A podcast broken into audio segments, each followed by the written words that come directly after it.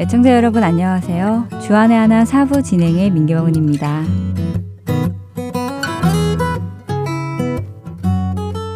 이제 정말 여름이다 라는 것을 느끼고 계실 텐데요. 덥다 덥다 하고 있으니 어느새 7월이 되었습니다. 무더운 여름이지만 말씀은 늘 우리의 갈증을 채워주지요. 주안의 하나 사부에서는 라디오 큐티와 성경 강해가 여전히 여러분들을 찾아갑니다. 7월에는 미조리주 세인트루이스 한인 장로교회 서전곤 목사님께서 성숙한 크리스찬은 삶을 어떻게 살아가야 하는지, 어떤 시선과 어떤 자세로 살아가야 하는지에 대해 나누어 주십니다. 8월에는 캘리포니아 선한 청지기교회 성병주 목사님의 로마서 강해가 준비되어 있고요. 9월에는 캐나다 밴쿠버 그레이스 한인교회 박신일 목사님께서 축복의 가정이라는 주제로 말씀 나누어 주십니다. 계속해서 많은 은혜 받으시길 바랍니다. 찬양 함께 들으신 후에 이야기 계속 나누겠습니다.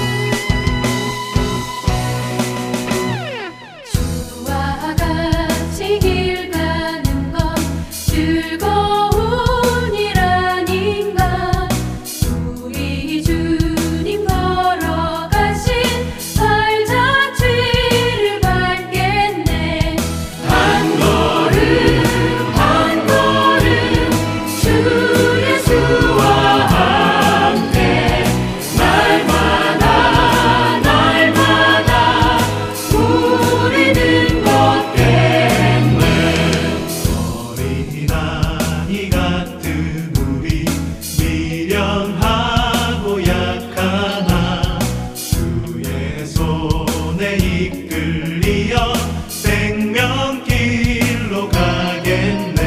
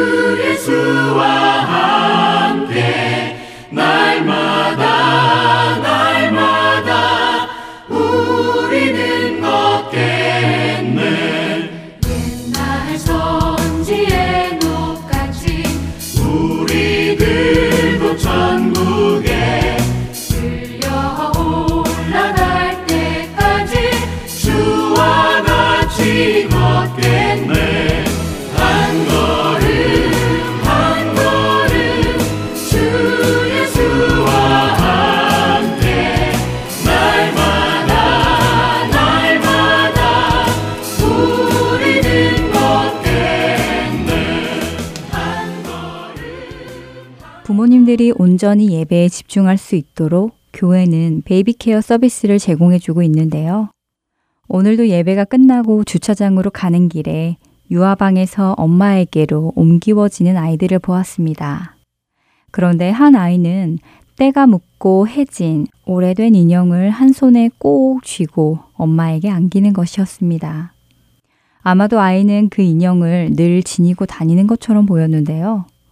저는 잘 모르지만 이렇게 아기들이 인형이나 이불, 가재 손수건 등의 애착을 가지고 계속해서 그것을 찾는 것을 대물 애착이라고 부른다고 합니다. 아기일 때 잠자리에 혼자 들었었거나 수유 기간이 짧아 일찍부터 우유를 먹고 자랐거나 하면서 스킨십이 부족한 양육 방법으로 키워진 아기들 중에 몇몇의 아기들이 이런 대물 애착 증상이 있다고 하는데요.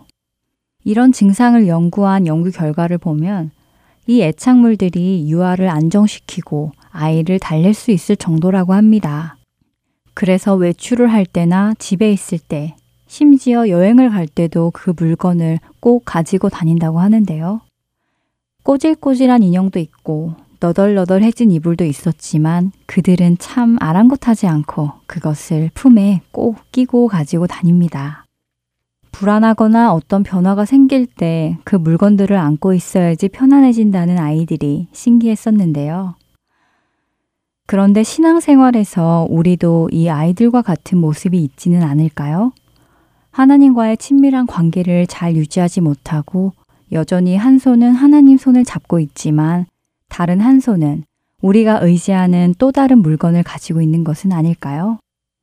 넉넉한 통장, 안전한 직장, 의지할 수 있는 배우자나 자녀, 즐겨 찾게 되는 술, 담배, 내 자존심, 내 자랑 등등 말입니다.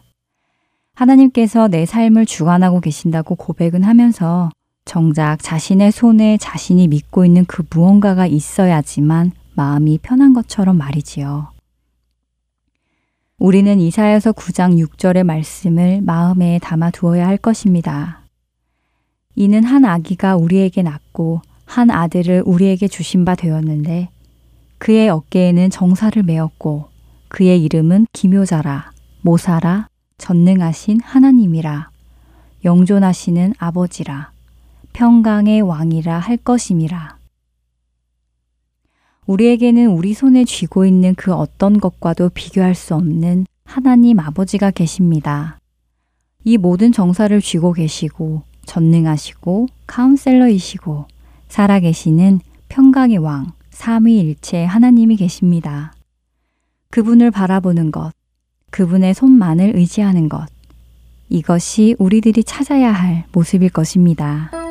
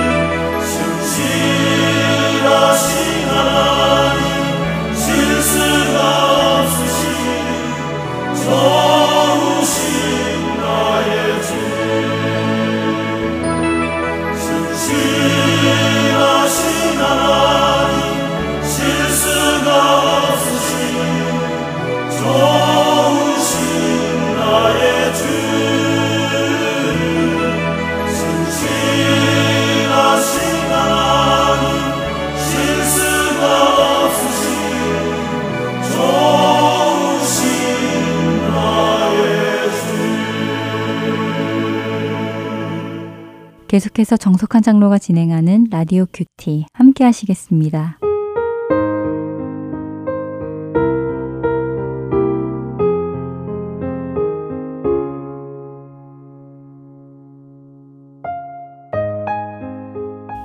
우리가 알거니와 하나님을 사랑하는 자 곧 그의 뜻대로 부르심을 입은 자들에게는 모든 것이 합력하여 선을 이루느니라. 로마서 8장 28절의 말씀입니다. 집 짓는 모습을 주의 깊게 바라본 적이 있습니까? 얼마 전 조깅을 하다가 집 짓는 공사 현장을 지나게 되었습니다. 그때 저는 문득 이런 생각을 했습니다. 저 집은 완성되면 어떤 모양일까? 거기 일하는 사람들은 그 완성될 집 모양을 자세히 알고 있을까? 아마도 거친 땅을 일구고 자재를 쌓아가는 그 사람들은 완성될 모양을 정확히 알지는 못할 것입니다. 완성될 모습을 정확하게 알고 있는 사람은 오직 건축가 뿐입니다. 하지만 그들이 건축가의 주의에 따라 순종하여 움직일 때 아름답고 튼튼한 집이 완성될 것입니다. 바로 우리의 모습도 이와 마찬가지입니다. 나의 인생이 어디를 향해 가고 있는지 나는 알지 못하지만 하나님은 알고 계십니다. 하나님께서는 나의 오늘이 내일을 위해 어떤 기초가 되는지 알고 계십니다. 그분은 나에 대한 완전한 계획을 가지고 계시며 언제 어떤 위치에서 어떻게 사용될지 잘 알고 계십니다. 하나님께 순종하십시오. 하나님의 완전한 계획에 당신의 미래를 맡기십시오. 주님, 오늘의 수고와 슬픔과 기쁨이 내일의 귀한 열매가 되게 하옵소서.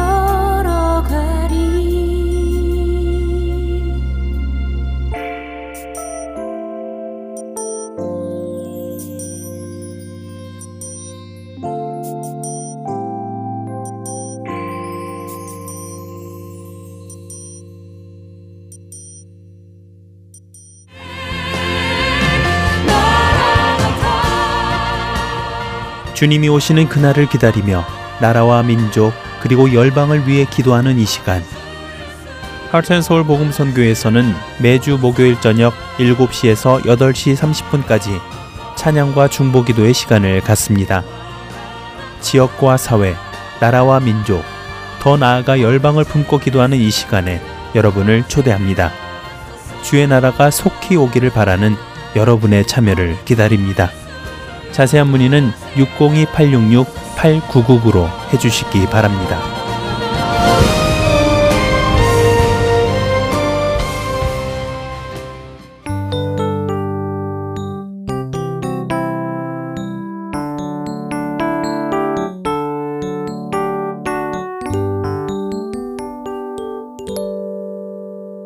성경 강해로 이어집니다. 미주리주 세인루이스 한인 장로교회 서정건 목사께서 야고보서를 본문으로 성경 강해를 해주십니다. 오늘은 그 첫 시간으로 야고보서 1장 1절부터 12절까지의 말씀으로 성숙한 크리스찬이 인생을 바라보는 시각이라는 주제로 말씀 전해주십니다. 은혜 받으실 하나님의 말씀은 신약 성경 야고보서 1장입니다. 야고보서. 야고보서를 좀 함께 나누기를 오래전부터 이렇게 계획을 했는데 계속적으로 마음에 자원하는 기쁜 마음이 안 생겼습니다. 왜냐하면 여러분 알다시피 야고보서는 주로 이렇게 살아라, 저렇게 살아라 하는 얘기가 주로 나오기 때문에 제가 설교를 하면서 이렇게 사십시오, 저렇게 사십시오 할 때마다 어, 부담이 생깁니다. 목사님이나 그렇게 사시죠. 이렇게 반응이 많이 올 것 같고 그러다 보니까 야고보서는 참 하기가 싫었습니다. 그럼에도 불구하고 다시 야고보서를 이렇게 보게 됐습니다. 우리는 몇 주간 야고보서를 통해서 설교하기 좀 힘들고 서로 부담이 되는 그런 내용들이 많지만은 우리 신앙의 지붕을 좀 얹어야 되겠다. 내 신앙에 온전하지 못한 지붕을 우리가 얹어서 정말 하나님이 기뻐하시는 우리 신앙의 온전한 모습으로 우리가 바꿔지는 그런 결단들과 그런 기회가 됐으면 좋겠다 하는 그런 생각을 하게 됩니다. 오늘 야고보서 1장 1절로부터 5절까지만 제가 봉독을 하겠습니다. 하나님과 주 예수 그리스도의 종 야고보는 흩어져 있는 열두 지파에게 문안하노라. 내 형제들아, 너희가 여러 가지 시험을 당하거든 온전히 기쁘게 여기라. 이는 너의 믿음의 시련이 인내를 만들어내는 줄 너희가 알미라. 인내를 온전히 이루라. 이는 너희로 온전하고 구비하여 조금도 부족함이 없게 하려 함이라. 너희 중에 누구든지 지혜가 부족하거든 모든 사람에게 후히 주시고 꾸짖지 아니하시는 하나님께 구하라. 그리하면 주시리라. 오직 믿음으로 구하고 조금도 의심하지 말라. 의심하는 자는 마치 바람에 밀려 요동하는 바다 물결 같으니 7절까지 있겠습니다. 이런 사람은 무엇이든지 죽게 얻기를 생각하지 말라. 거기까지만 읽겠습니다. 잠시 기도하겠습니다. 하나님 아버지, 하나님께서 예수님의 친동생인 야고보 사도, 에루살렘 교회 큰 기둥이었던 야고보 사도를 통해서 이 야고보서를 우리 성경에 기록했습니다. 예수님의 음성을 듣는 것과 같은 그런 음성을 저희들이 야고보서를 통해서 듣게 하여 주시고 이 말씀이 우리를 불편하게 할지라도 이것이 살아계신 하나님의 말씀인 것으로 우리가 받고 우리가 순종의 결단들이 우리 가운데 일어날 수 있도록 주님 인도하여 주시옵소서. 그래야 우리의 신앙에 지붕 없는 교회처럼 물이 새고 바람을 피할 수 없는 그런 모습이 아니라 온전한 신앙으로 하나님이 기뻐하시는 신앙인으로 우리가 다시 한번 우리의 신앙을 점검하는 기회가 되게 하여 주시옵소서 예수님 이름으로 기도합니다. 아멘. 오늘 우리가 야고보서의 처음 부분을 읽었는데 처음 부분의 말씀이 참 불편한 말씀으로 우리에게 다가옵니다. 너희가 여러 가지 시험을 당하거든 온전히 기쁘게 여기라. 여러분 한번 상상해 보시기 바랍니다. 김 집사님이 수요 통독을 마치고 저녁에 나가다가 파킹장에서 미끄러운 줄 모르고 잘못 밟아가지고 다리가 부러졌어요. 의사한테 갔더니 3주 동안 발을 움직이면 안 된다는 것입니다.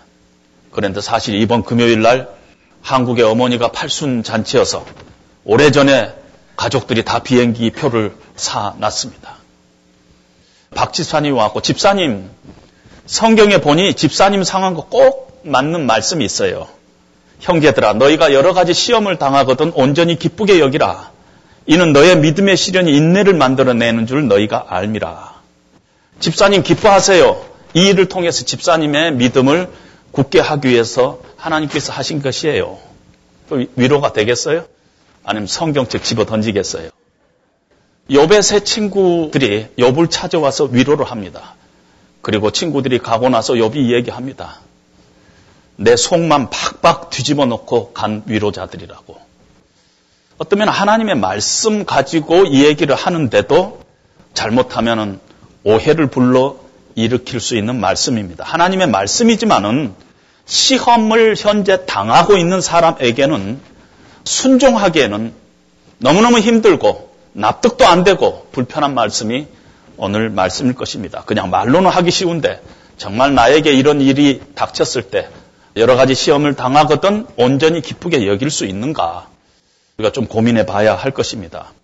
너희가 여러 가지 시험을 당하라 당했을 때 할 때 이 시험이라는 단어가 성경의 여러 군데 다른 해석으로 다른 표현으로 쓰지만 한 단어입니다. 어느 때는 고난이라는 표현을 쓰고 어느 때는 시련이라는 표현으로 성경이 번역이 되고 어느 때는 유혹이라는 것으로도 번역이 되기도 합니다.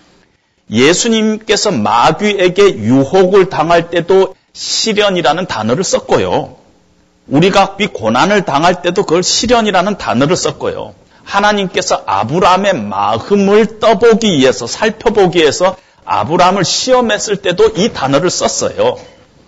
시련이라는 단어, 어느 때는 고난이라는 단어, 어느 때는 시험이라는 단어, 어느 때는 유혹이라는 단어. 다 하지만 같은 단어예요. 같은 단어를 문맥에 따라서 조금씩 다르게 해석했을 뿐입니다. 그것이 무엇을 의미하든지 어떤 종류의 시험이든지 시련이든지 고난이든지 유혹이든지 다 싫습니다. 사실은 우리. 좋아하는 사람 누가 있겠어요? 다 싫어요. 시험 좋아하는 사람 누가 있어요? 손 들어보세요. 시험 좋아해요? 시험이 옷이 없어서예요? 아니잖아요. 다 싫어하죠. 뭐 유혹 다 싫어해요. 아, 시련 다 싫어합니다. 뭐 좋아할 사람 없습니다. 물론 이해가 갑니다. 초대교회 교부들 중에서 예수님 때문에 순교하시는 교부들이 있었어요. 바울과 신라가 복음을 증거하다가 빌립보 감옥에 갇힙니다. 그 밤에 찬송하며 기뻐했습니다. 이해가 갑니다. 왜냐하면 예상했던 일이기 때문에. 그리고 자발적으로 택한 고난이에요. 그리고 그 일이 하나님 앞에 영광이 된다는 것을 확신하고 있기 때문에 그는 기뻐할 수 있었어요. 왜냐하면 내가 죽을 것이라는 거 각오를 하고 했으니까. 그리고 이 일을 하나님이 기뻐하신다는 확신이 있었기 때문에. 아마 저도 그런 상황에 빠지면은 기뻐할 수 있을 것도 같아요. 왜냐하면 다른 방법이 없으니까. 그리고 그 일이 하나님 앞에 영광이 되는 일이고 내가 자원한 일이라면 아 기뻐할 수도 있죠. 그러나 우리가 인생을 살면서 당하는 여러 가지 고난이나 시련이나 시험은요. 하나님 나라를 위해서 헌신하다가 당한 고난은 거의 없어요. 어떻게 보면 우리가 당하는 고난, 매일매일 매 순간순간 당하는 우리의 고난은요. 우리도 잘 모르지만 우리한테 그냥 어느 날 갑자기 턱 하고 다가오는 고난들이에요. 그리고 가만히 생각하면 많은 그런 고난들이 내가 무엇인가를 잘못 선택하기도 했고 내가 무지해서 그 고난이 오기도 하고 내가 연약돼서 온 고난들도 많아요. 그런데 성경은 그런 고난까지 포함해 가지고 만약에 말을 안 듣는 아들이 있어요. 비뚤어져 나간 아들이 있어요. 그 아들 때문에 고통이 내 삶 가운데 찾아왔으면 그것도 기뻐하라는 것이에요. 어떤 면에서. 근데 기뻐하면 안 되잖아요. 아들이 잘못됐는데 기뻐하면 안 되잖아요. 그런데 성경은 이런 일까지 온전히 기쁘게 여기라. 뭔가 불편하다는 것입니다. 왜 성경은 이렇게 말씀하시는가? 왜 괴롭고 생각조차 하기 싫은 그 고난을 당했을 때 우리가 기뻐하라 그러는가? 정말 그 고난 자체를 기뻐하라 그런 말인가? 무슨 말인가?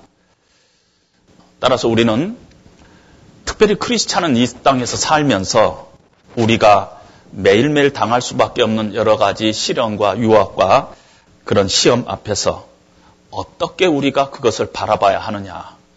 우리 인생의 세계관을 어떻게 정하느냐. 어떻게 우리 인생을 살다가 당하는 시험과 어려움 가운데서 우리가 기쁨을 발견할 수 있는가?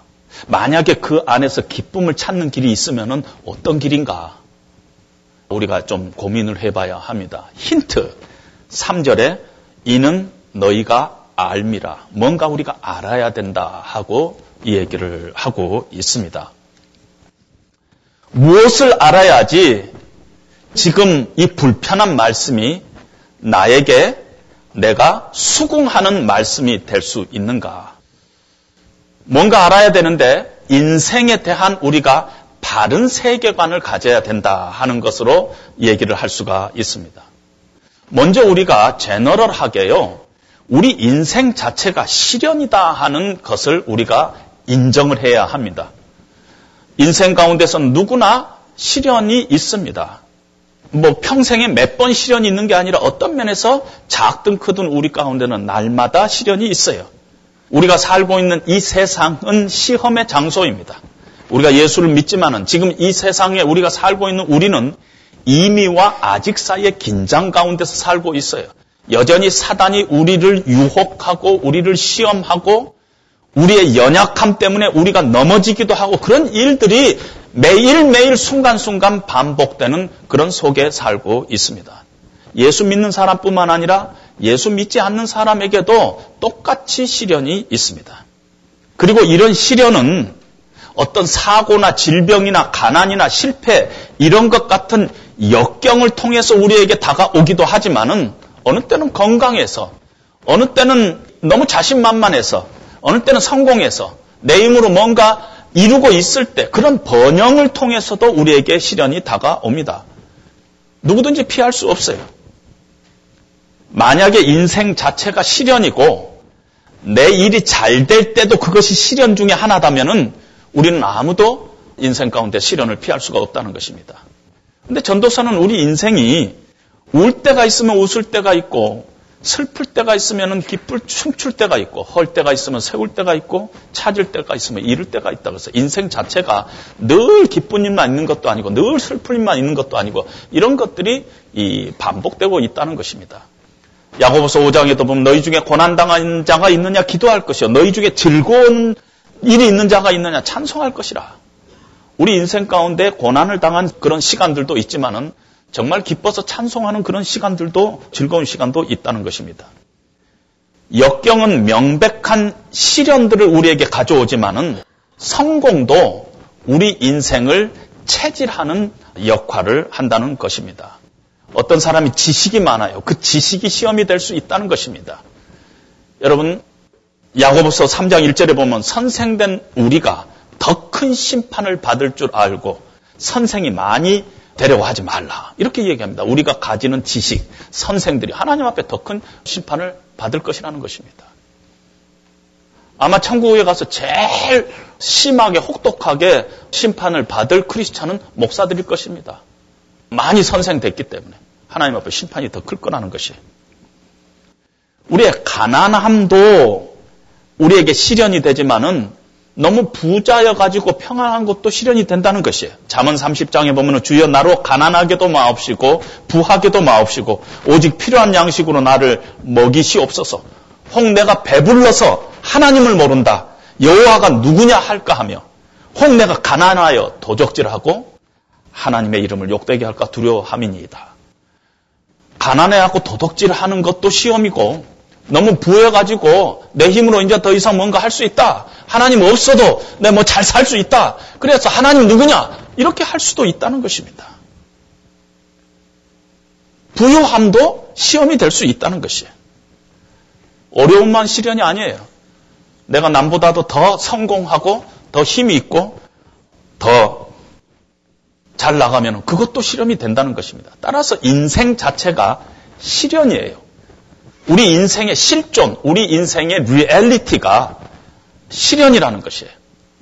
좋든 나쁘든 그것이 어떤 식으로든지 우리 인생의 환경이 되고 있다는 것입니다.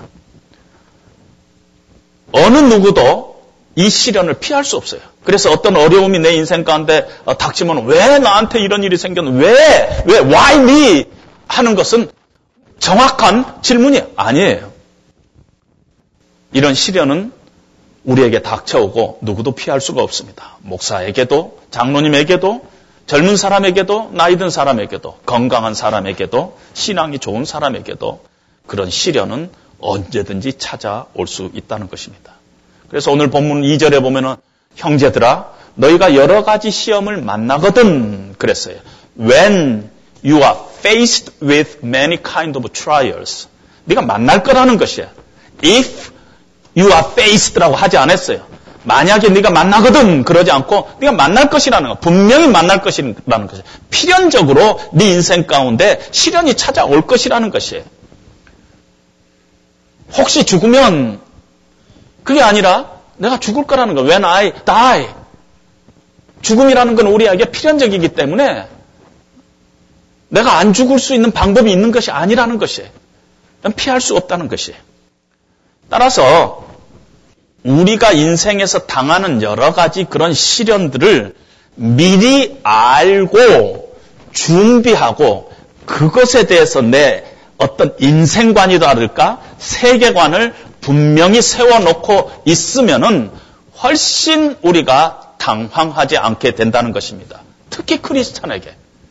이런 어려움 가운데 우리가 어떻게 믿음으로 반응해야 하는가를 미리 배우고 알고 붙잡고 있는가하고 갑자기 그런 거 없이 어려움이 당하면 당황하고 불평하고 분노하고 좌절하고 그냥 딴 사람 비판하고 싸우고 긴장하고 예민해지고 이런 수많은 불신의 그런 과정을 겪지 말라는 것이에요.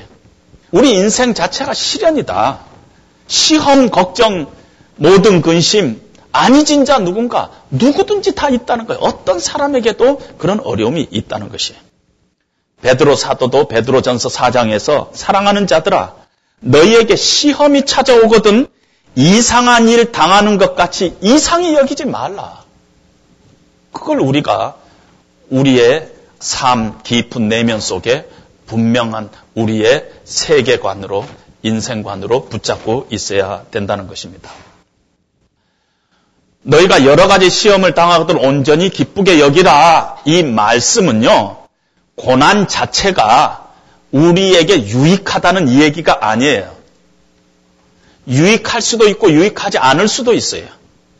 육신적으로 우리가 고난을 당해요. 시험을 당하고 역경을 당하고 그러면은 기쁘게 여길 수가 없어요. 근데 크리스찬들이 이 부분을 잘못 생각을 하면은요. 이런 고난이 생기면 크리스찬은 기뻐해야 된다 생각하고 아무 일도 없는 척하고요. 억지로 웃고 막 즐거운 척하고 집에 가서는 또 야단 법석하고 그런 사람들이 있어요. 성경은요. 우리가 문제 때문에 우리가 정말 역경적인 환경 때문에 내가 기뻐하고 그걸 감사하라고 그렇게 얘기하고 있지 않아요. 왜 다리가 부러졌는데, 그래서 한국 못 가는데, 왜 그걸 우리가 감사해야 되냐고요. 시험 자체는 즐거운 일이 아니잖아요. 고통스러운 일이에요. 화나는 일이에요. 신경질 나는 일이에요. 우리가 왜 그 일을 놓고 기뻐해야 되냐고요. 따라서 우리가 믿는 사람들은 하나님의 말씀 안에 숨겨진 하나님의 진정한 뜻이 무엇인가 우리가 좀 찾아봐야 합니다. 왜 시험을 만나거든 온전히 기쁘게 여기라 했는가? 시험 자체 가 뭐가 있어서가 아니라 3절에 보면은 이는 너의 믿음의 시련이 인내를 만들어내는 줄 알미라. 이렇게 이야기합니다. 시험이 있어요. 우리가 알지 못하는 그런 시험이 어느 날 갑자기 우리에게 찾아오기도 하고 우리 인생 가운데 지속적으로 내 인생 가운데 어떤 고난이 있을 수 있어요. 제 친구 목사님 중에서 정말 세상에서 그렇게 똑똑한 사람이 없는데 아이가 다운 신드롬으로 나왔고 미국에서 참 고생하면서 있는 분들이 있어요. 그걸 어떻게 우리가 바라봐야 하느냐는 것입니다. 이는 너희의 믿음이 인내를 만들어내는 줄을 알미라. 우리가 어떤 식으로든지 인생 가운데 갑자기 닥치던 시험이든지 혹은 지속적인 시험이든지 그 시험이 우리에게 닥치면은 우리 믿는 사람은 그때 우리 믿음을 테스트한다는 거예요. 그 다음 단계가. 믿음을 테스트해요. 오늘 성경에 보면은 믿음의 시련이라고 했어요. 이 시련이라는 단어, 테스트라는 단어는 δοκίμιον이라는 특별한 단어를 쓰고 있는데 목적어가 믿음이에요. 테스트를 하는데 뭘 테스트하냐면 내 믿음을 테스트하는 거예요. 어려움이 당했을 때 내 믿음을 테스트하는데 우리가 학교에서 테스트를 할 때는요. 내가 얼마나 알고 있느냐에 대한 테스트잖아요. 시험 볼 때 뭘 알고 있느냐. 그 정답을 쓰면은 맞고 이런 거가 테스트죠. 근데 이 도끼미온이라는 이 단어 테스트는 내 믿음을 테스트하는데 내 믿음에 무엇을 테스트하느냐면은 진정성을 테스트하는 거예요. 나의 믿음의 진정성을 테스트하는 것입니다. 그게 무슨 말씀이냐면은 내가 어려움이 있으면은요, 내가 지금 붙잡고 있는 믿음이 과연 어떤 믿음인가 하는 것을 내가 테스트를 해야 된다는 것이에요. 그럼 내 믿음이라는 게 뭐냐? 여러 가지로 우리가 믿음을 이야기할 수 있지만은 칼빈이 쓴 기독교 강요 제3권에 보면은 믿음은 우리를 향한 하나님의 선하심에 대한 굳고 확실한 지식이다. 이 지식은 그리스도 예수 안에서 거저 주신 약속의 진리에 기초한 것으로 성령을 통해서 우리 마음에 계시되고 우리 심장에 새겨진 것이다. 좀 어렵지만은 다시 얘기하면은요. 믿음은 우리를 향한 하나님의 선하심에 대한 굳고 확실한 지식이라는 것이에요. 내가 어려움이 내 삶 가운데 찾아오면은 내 믿음의 진정성을 내가 테스트해 보는데 하나님의 선하심에 대한 굳고 확실한 내가 갖고 있는 내 안에 있는 그 어떤 지식이 정말 이것이 맞게 행사되고 있으면 내가 거기에 대한 분명한 확신 가운데 있는가? 내가 믿고 있는 하나님은 어떤 분이신가? 나는 그 하나님을 지금 온전히 신뢰하고 있는가? 하나님 앞에서 자신과 자신의 삶을 바라보면서 하나님의 선하심과 내 자신의 연약함 사이에 끊임없는 대화가 이루어지고 있는 것이에요. 믿음을 테스트할 때.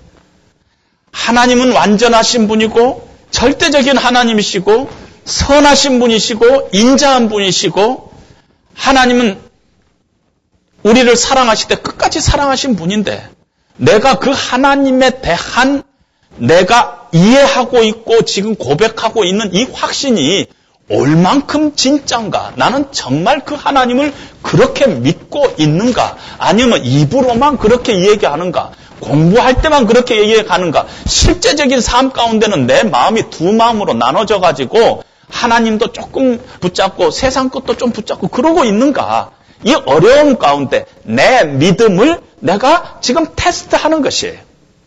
하나님 앞에서 내가 자꾸 교통하면서 하나님과 실존적인 만남을 하는 것이에요. 하나님과 대화를 하는 것이에요.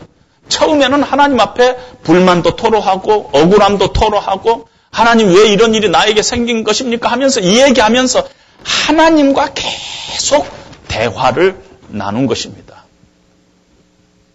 그러면서 내 삶 가운데 부족한 거 하나님 앞에 회개하기도 하고 결단하기도 하고 하나님의 선하심과 그 은혜를 다시 붙잡고 확증하기도 하고 그런 과정이 믿음의 테스트예요. 도키미온이라는 단어, 특별한 단어를 쓰고 있습니다. 그런 과정을 하다 보면은 우리 안에 인내가 생긴다는 것입니다. 너의 믿음의 시련이 인내를 만들어낸다는 것이에요. 근데 여기에도 또 오해가 있어요. 우리가 인내. 그럼 우리가 다 알아요. 국어사전에 찾아보면 인내라는 단어가 있어요. 참고 견디는 것. 그것이 인내예요. 그런데 가만히 보면은요, 예수 안 믿는 사람들 중에서도 참을성이 많은 사람들 있어요. 한국의 목욕탕에 가면 뜨거운 방 있잖아요. 거기 들어가가지고 오래오래 참는 사람들 있어요. 어떤 사람 들어오자마자 아이고 더워 긁고 나은 사람 있어 참을성이 없다 그러죠. 근데 오래 버티고 있는 사람 야 저 사람 참 참을성이 많다 이렇게 이야기하죠. 참고 견디는 그 인내를 의미하는 게 아닙니다. 그런 선천적으로 우리 안에 있는 어떤 참을성 그게 아니라는 것이에요. 너희가 믿음의 시련이 인내를 만들어낸다 하는데 이 인내라는 단어가 영어로는 perseverance라는 단어를 쓰고 있어요. 근데 그걸 우리말로는 인내라고 번역을 했는데 기독교인이 말하는 인내는 성령의 열매예요. 사랑과 희락과 자비와 양성과 오래 참과 인내 할 때 그 인내예요. 그러니까 우리의 어떤 우리 안에 있는 성품, 어떤 안 믿는 사람도 가지고 있는 성품, 오래 참는 거, 잘 견디는 거, 어, 그게 아니라는 것입니다. 성령의 열매예요. 그리고 그것은 성령께서 우리의 심령 가운데 우리를 빚어가면서 인내의 역사를 통해서 우리 가운데 만들어 주시는, 형성해 주시는 어떤 인격적인 부분이라는 것입니다. 근데 그 perseverance라는 것은 오래 참는 거가 아니라 하나님을 신뢰하는 것이에요. perseverance는 것은. 하나님을 붙잡고 하나님의 은혜를 붙잡고 하는 것이 인내의 역사입니다. 그래서 오늘 이 본문은 우리 한국말로는요, 인내를 온전히 이루라 했지만은 원말에는 인내의 역사를 이루라 이렇게 돼 있어요. 그러니까 인내를 우리가 이뤄가는 것이 아니라 인내의 역사가 그러니까 우리 안에 그런 고난 가운데 믿음으로 내 믿음을 하나님 앞에서 자꾸 이렇게 검증하면서 정말 하나님의 그 신실하심을 다시 한번 바라보면서 내 자신이 얼마나 하나님 앞에서 불신앙적인가 하는 것을 바라보면서 어느 때는 회개하면서 결단하면서 또 확증하면서 이런 그런 과정을 통해서 우리에게 perseverance라는 것이 생기는데 그 퍼시비어라는 것은 무슨 뜻이냐면은 하나님을 더 신뢰한다는 것이에요. 하나님을 더 붙잡는다는 것이에요. 하나님의 은혜 아니고서는 내가 살아갈 수 없다. 하나님만이 나의 모든 것 되신다. 하는 것을 확 붙잡는 그런 우리 안에 성령의 역사가 일어난다. 이런 뜻이라는 것입니다. 그동안은 내 인생이 내가 평안했어요. 건강했어요. 그래서 잊고 살았던 부분이 있다는 것이에요. 늘 예수님 내 인생 가운데 중요하신 분이다. 예수님은 나의 구세주다. 나의 인생의 모든 것 되신다. 입으로는 많이 고백을 했어요. 근데 세상이 힘든 일이 안 생기니까 입으로만 자꾸 고백을 하더라는 것이에요. 그런데 어려움이 생겼어요. 이제 내가 불치병에 생겼어요. 아, 내가 여태까지 붙잡고 가치 있다고 생각했던 것들을 하나하나 놓게 됐어요. 갖고 갈 거 하나도 없어요. 여러분, 요즘 어떤가 모르는데 죽은 사람이 입은 수의라고 있잖아요. 수의. 수의에는 주머니가 없잖아요. 주머니에 뭐 넣고 갈 거 없다는 거예요, 우리가. 아무것도 갖고 갈 게 없어요. 알렉산더 대왕이 죽었을 때 그 관에 구멍을 뚫어갖고 손을 밖으로 냈다고 그러잖아요. 왜? 그게 유언이었어요. 이 세상에서 죽고 나면 갖고 갈 게 하나도 없다는 거예요. 빈손 들고 갈 수밖에 없다는 것을 보여주라 해가지고 이 관 밖으로 손 두 손이 나왔다고 하잖아요. 그 전에는 몰랐어요. 이것이 귀한 거고 이것이 중요한 거고 이것 없으면 죽을 것 같고 그런 것들이 많았는데 내가 불치병에 걸리고 보니까 이건 내가 하나님 앞에 갖고 갈 거 아무것도 없구나. 하나님이 내 인생의 목적이구나. 하나님만이 전부구나 하는 것을 그때 이게 가슴으로 내려오더라는 것이 그게 퍼시비어란스라는 것입니다. 시편 73편의 아삽이라는 시인이 하늘에서는 주 외에 누가 내게 있으리요? 땅에서는 주밖에 내가 사모할 뿐이 없나이다. 깊은 고통 가운데 있을 때 가만히 보니까 하늘에서는 하나님 외에는 아무도 없고 땅에서는 이 하나님 외에 내가 사모할 게 아무것도 없더라는 것이에요.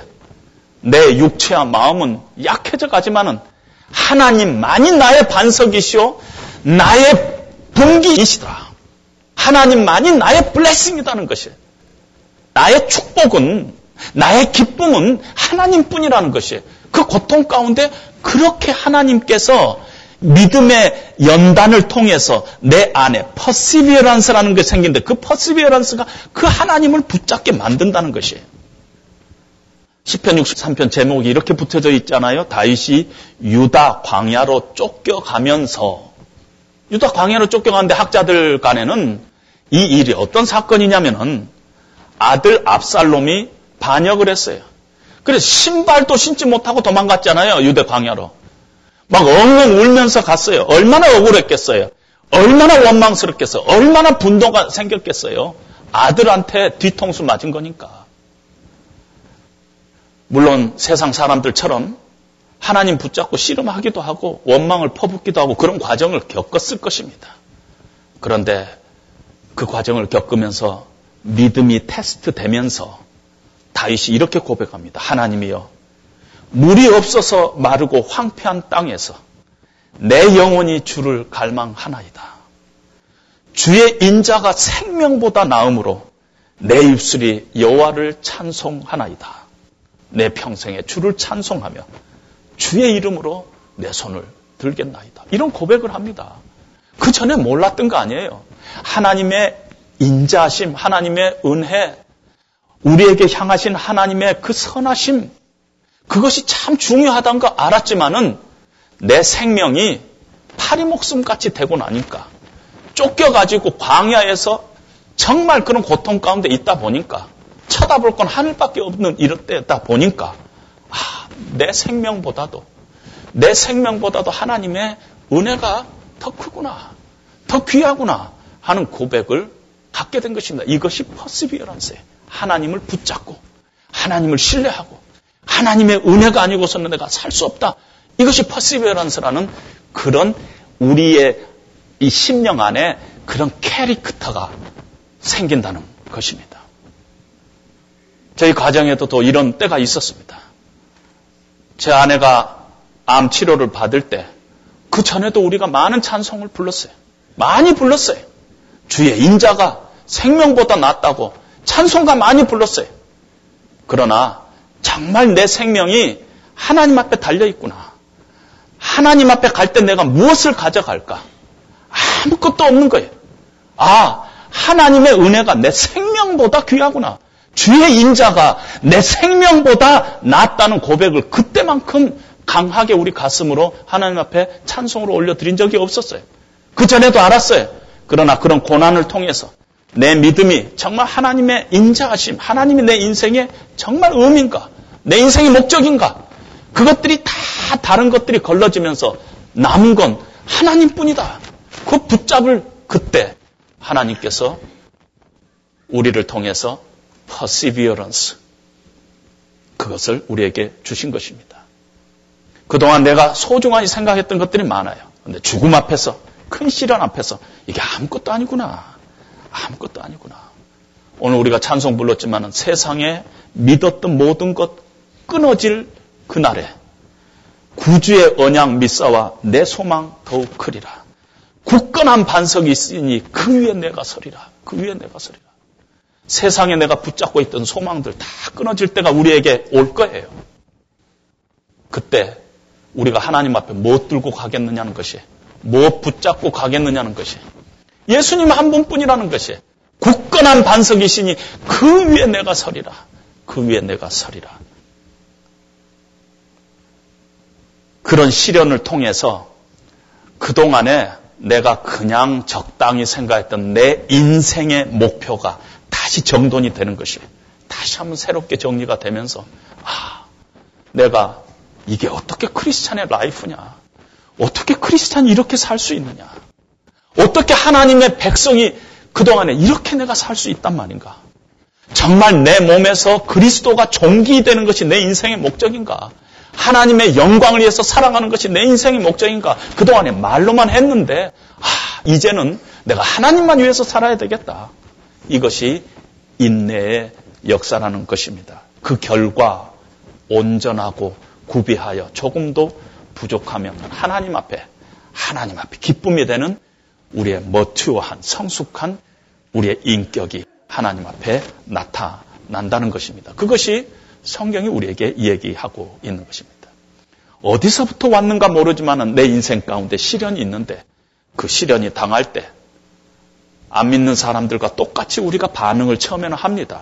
분노하고 화내고 억울해하기도 하고 하나님 앞에 따지기도 하고 그런 과정을 겪지만은 정말 믿는 사람은 그때 내 믿음이 정말 하나님 앞에서 테스트 받는 시간이 되는 것이에요. 내가 정말 하나님의 신실하심과 인자하심 붙잡는가? 내 인생에서 하나님이 전부인가? 아니면 내가 여태까지 어떻게 살아왔는가? 그것들을 이렇게 테스트하는 과정에서 하나님 한 분 붙잡고 하나님만이 나의 인생의 전부다 하는 그런 고백을 가지고 하나님의 인자가 내 생명보다 더 귀하다는 그런 고백을 하나님 앞에 우리가 올려드린 때 하나님께서는 그를 통해서 영광 받으신다 하는 것입니다. 여러분 이런 삶들이 우리의 평생에 한두 번 있는 게 아니라 사실은 늘 우리의 삶들이 그런 과정의 반복입니다. 내 인생의 가치가 그래서 그리스도 있음을 우리가 확증하고 그런 생각을 가지고 우리가 살아갑니다. 하나님의 선하심과 하나님의 신실하심을 굳게 확신하고 하나님이 내 인생의 핸들을 붙잡고 계시다. 지금 이 어려운 이 순간 내가 이해할 수 없지만은 이 어려운 순간에도 하나님께서는 합력하여 선을 이루시는 분이다. 하나님을 신뢰하면서 하나님을 꽉 붙잡고 하나님 안에는 뜻이 계신다. 하나님 안에는 이유가 있다. 하나님 안에는 지금 이 고통 가운데서도 하나님 목적을 가지고 계신다. 그래서 이 고통이 나에게는 괴로운 일이지만은 하나님께서는 이 고통이라는 포장에 하나님께서 축복을 지금 갖고 계신다. 그래서 하나님 앞에 기쁨으로 나갈 수 있게 만든다는 것입니다. 어려움 가운데서도. 그 고통 때문에 기뻐하는 것이 아니라 여러분 어머니가 아이를 임신한 엄마가 임신 중에 얼마나 입덧하고 힘들어요. 피부도 다 터지고 살도 찌고 뭐 배도 나오고 스타일이 말이 아니잖아요. 그런데 임신하는 걸 막 괴로워하는 엄마 봤어요? 아마 죽겠다고 뭐. 애 때문에 내가 아주 미모가 망가지고 있다고 막 그런 사람 없어요. 왜? 10개월 후면은 생명이 태어날 것을 기대하면서 오늘 이 괴로움, 이 어려움, 이 시련을 아, 기뻐 여기는 거예요. 기뻐하는 거예요. 이렇게 갔다가 기뻐하는 것이에요. 이런 과정이 우리 믿는 사람들이 겪어가는 과정이라 하는 것입니다. 그래서 너희가 여러 가지 시험을 당하거든 온전히 기쁘게 여기라 하는 이 말씀이 그러한 과정들을 겪으면서 하나님의 어떤 분이란 것을 우리가 계속 계속 확실해지면서 내 인생 가운데 그 하나님을 늘 붙잡으면서 그럴 때마다 이런 고통이 생길 때마다 우리가 그 안에 숨어져 있는 하나님의 뜻을 우리가 붙잡고 이 고통 가운데서도 하나님은 능히 하나님께서는 선한 하나님의 뜻이 있을 것이다를 생각하면서 여기면서 우리가 이 순간에도 기쁨을 찾아갈 수 있다는 것입니다. 그리고 그거는 반드시 지나가게 돼 있어요. 환란은 오래 갈 것 같지만 지나가게 돼 있어요. These two will come to pass. 이것도 곧 지나갈 것이다. 누군가 어느 시인이 그렇게 얘기했잖아요. 세상의 영광도, 세상의 성공도, 실패도 다 지나간 것과 마찬가지로 우리의 시련도 곧 지나갑니다. 사람이 감당할 시험 밖에는 너희가 당한 것이 없나니 하나님께서 감당치 못할 시험 당함을 허락지 아니하시고 시험 당할 즈음에 또한 피할 길을 내신다고 약속했어요. 베드로 사도를 통해서 하나님께서는 그러므로 너희가 이제 여러 가지 시험을 인하여 잠깐 근심하지 아니할 수 없으나 그 근심이 우리는 평생 갈 것 같고 힘들 것 같고 영원할 것 같고 하지만은 하나님의 그 시간 속에서 이건 잠깐이라 반드시 지나간다 하고 하나님께서는 말씀하고 있습니다. 공부는 시험을 통해서 배우는 것입니다. 시험 없으면은 몰라요. 시험은 중요한 것입니다. 그래서 따라서 우리가 시험 자체를 너무 부정적으로 너무 수동적으로 아, 뭐 팔자가 그러니까 이런 식으로 하는 것이 아니라 우리가 적극적으로 능동적으로 바라봐야 하는 것입니다. 하나님 앞에 기쁨을 찾아가는 길로 너희가 생각을 하라는 것입니다. 우리 인생에 그런 어려움이 있을 때마다 우리가 그 인생의 리얼리티를 바르게 직면해야 합니다. 가만히 보면은요, 우리 인생이 괴로운 것은요, 인생 자체 고난 때문이 대부분 아니에요. 인생의 현실을 바라보는 내 시각이 잘못되어서 많은 경우에 우리가 괴로워하고 있습니다. 신앙생활 어려운 것도요, 교회가 무슨 문제가 있고, 뭐 K그룹이 뭐 문제가 있고, 주변 사람들이 문제가 있고, 그러기보다는 많은 경우에 그 교회 공동체가 미숙하든지, 아니면 내가 미숙하든지, 미성숙에서부터 오는 경우가 많이 있다는 것입니다. 내 삶에 일어나는 많은 시험들과 시련들을 우리가 컨트롤할 수 없지만은 내가 그 어려움 가운데서 내가 어떻게 반응하느냐는 내가 컨트롤할 수 있습니다. 내 믿음을 테스트해야 합니다. 테스트하고 정말 내 믿음이 진짠가. 그때마다 하나님 앞에 회개하고 엎드리고 하나님의 긍휼하심을 붙잡고 다시 하나님이 내 인생 가운데 어떤 분이신가를 고백하고 확증하고 그런 과정을 통해서 하나님이 기뻐하시는 그런 우리의 인격을 우리가 갖게 될 것입니다. 그런 일이 있을 때 참 우리에게 지혜가 필요합니다.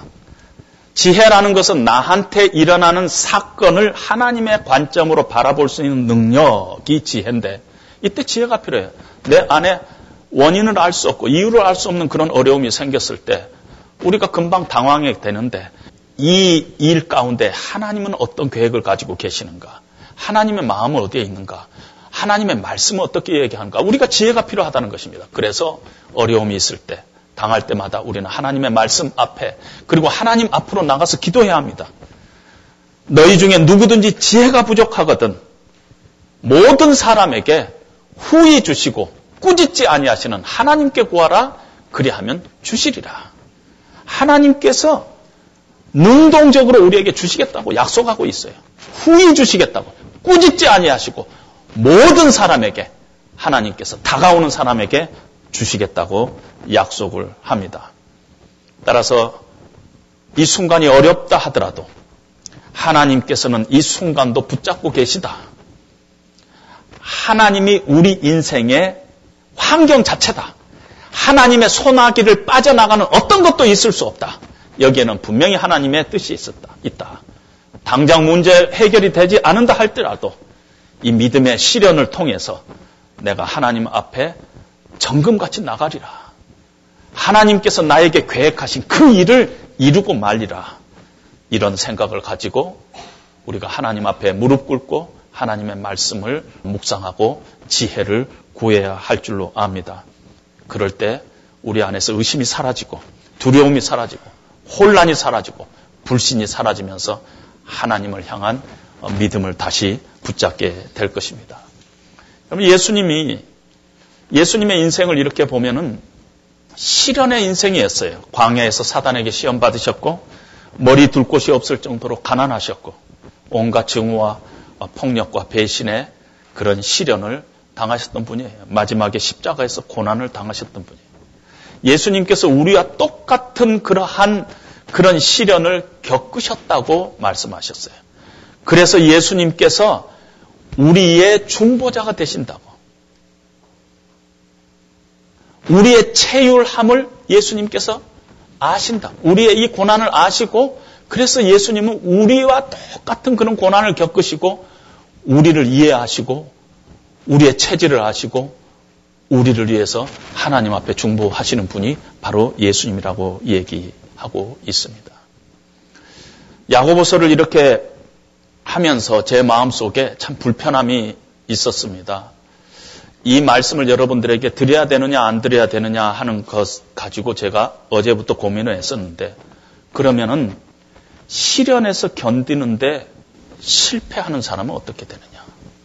목사님 저는 지금 이런 어려운 가운데서 너무 너무 힘들어 가지고 견디지 못하고 하나님만 붙잡고 하나님 앞에서 내 인생을 다시 한번 결단하고 그러지 못하고 있습니다.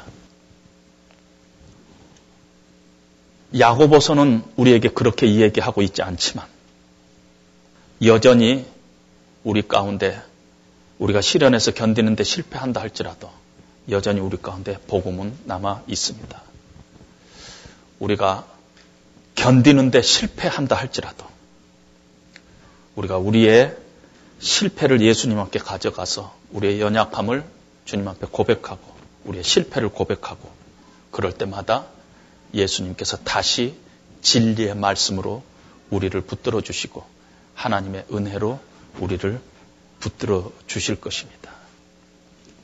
그럼에도 불구하고 우리가 믿음의 지식은 강한데 믿음의 삶은 우리가 약하다는 것은 늘 깨닫고 우리의 약함을 늘 하나님 앞에 가져가지만 그 약함 그걸로 끝나지 말고 늘 그 안에서 하나님이 주시는 힘을 공급받아서 우리의 삶을 다시 정돈하고 예수님 안에서 우리의 인생의 목표를 다시 정리하고 정말 우리의 어, 신앙생활에 어, 지붕이 없는 부분들을 우리가 보수하고 그래서 빛과 소금의 삶들을 다시 한번 결단하는 저와 여러분들이 되시기를 주님의 이름으로 축원드립니다.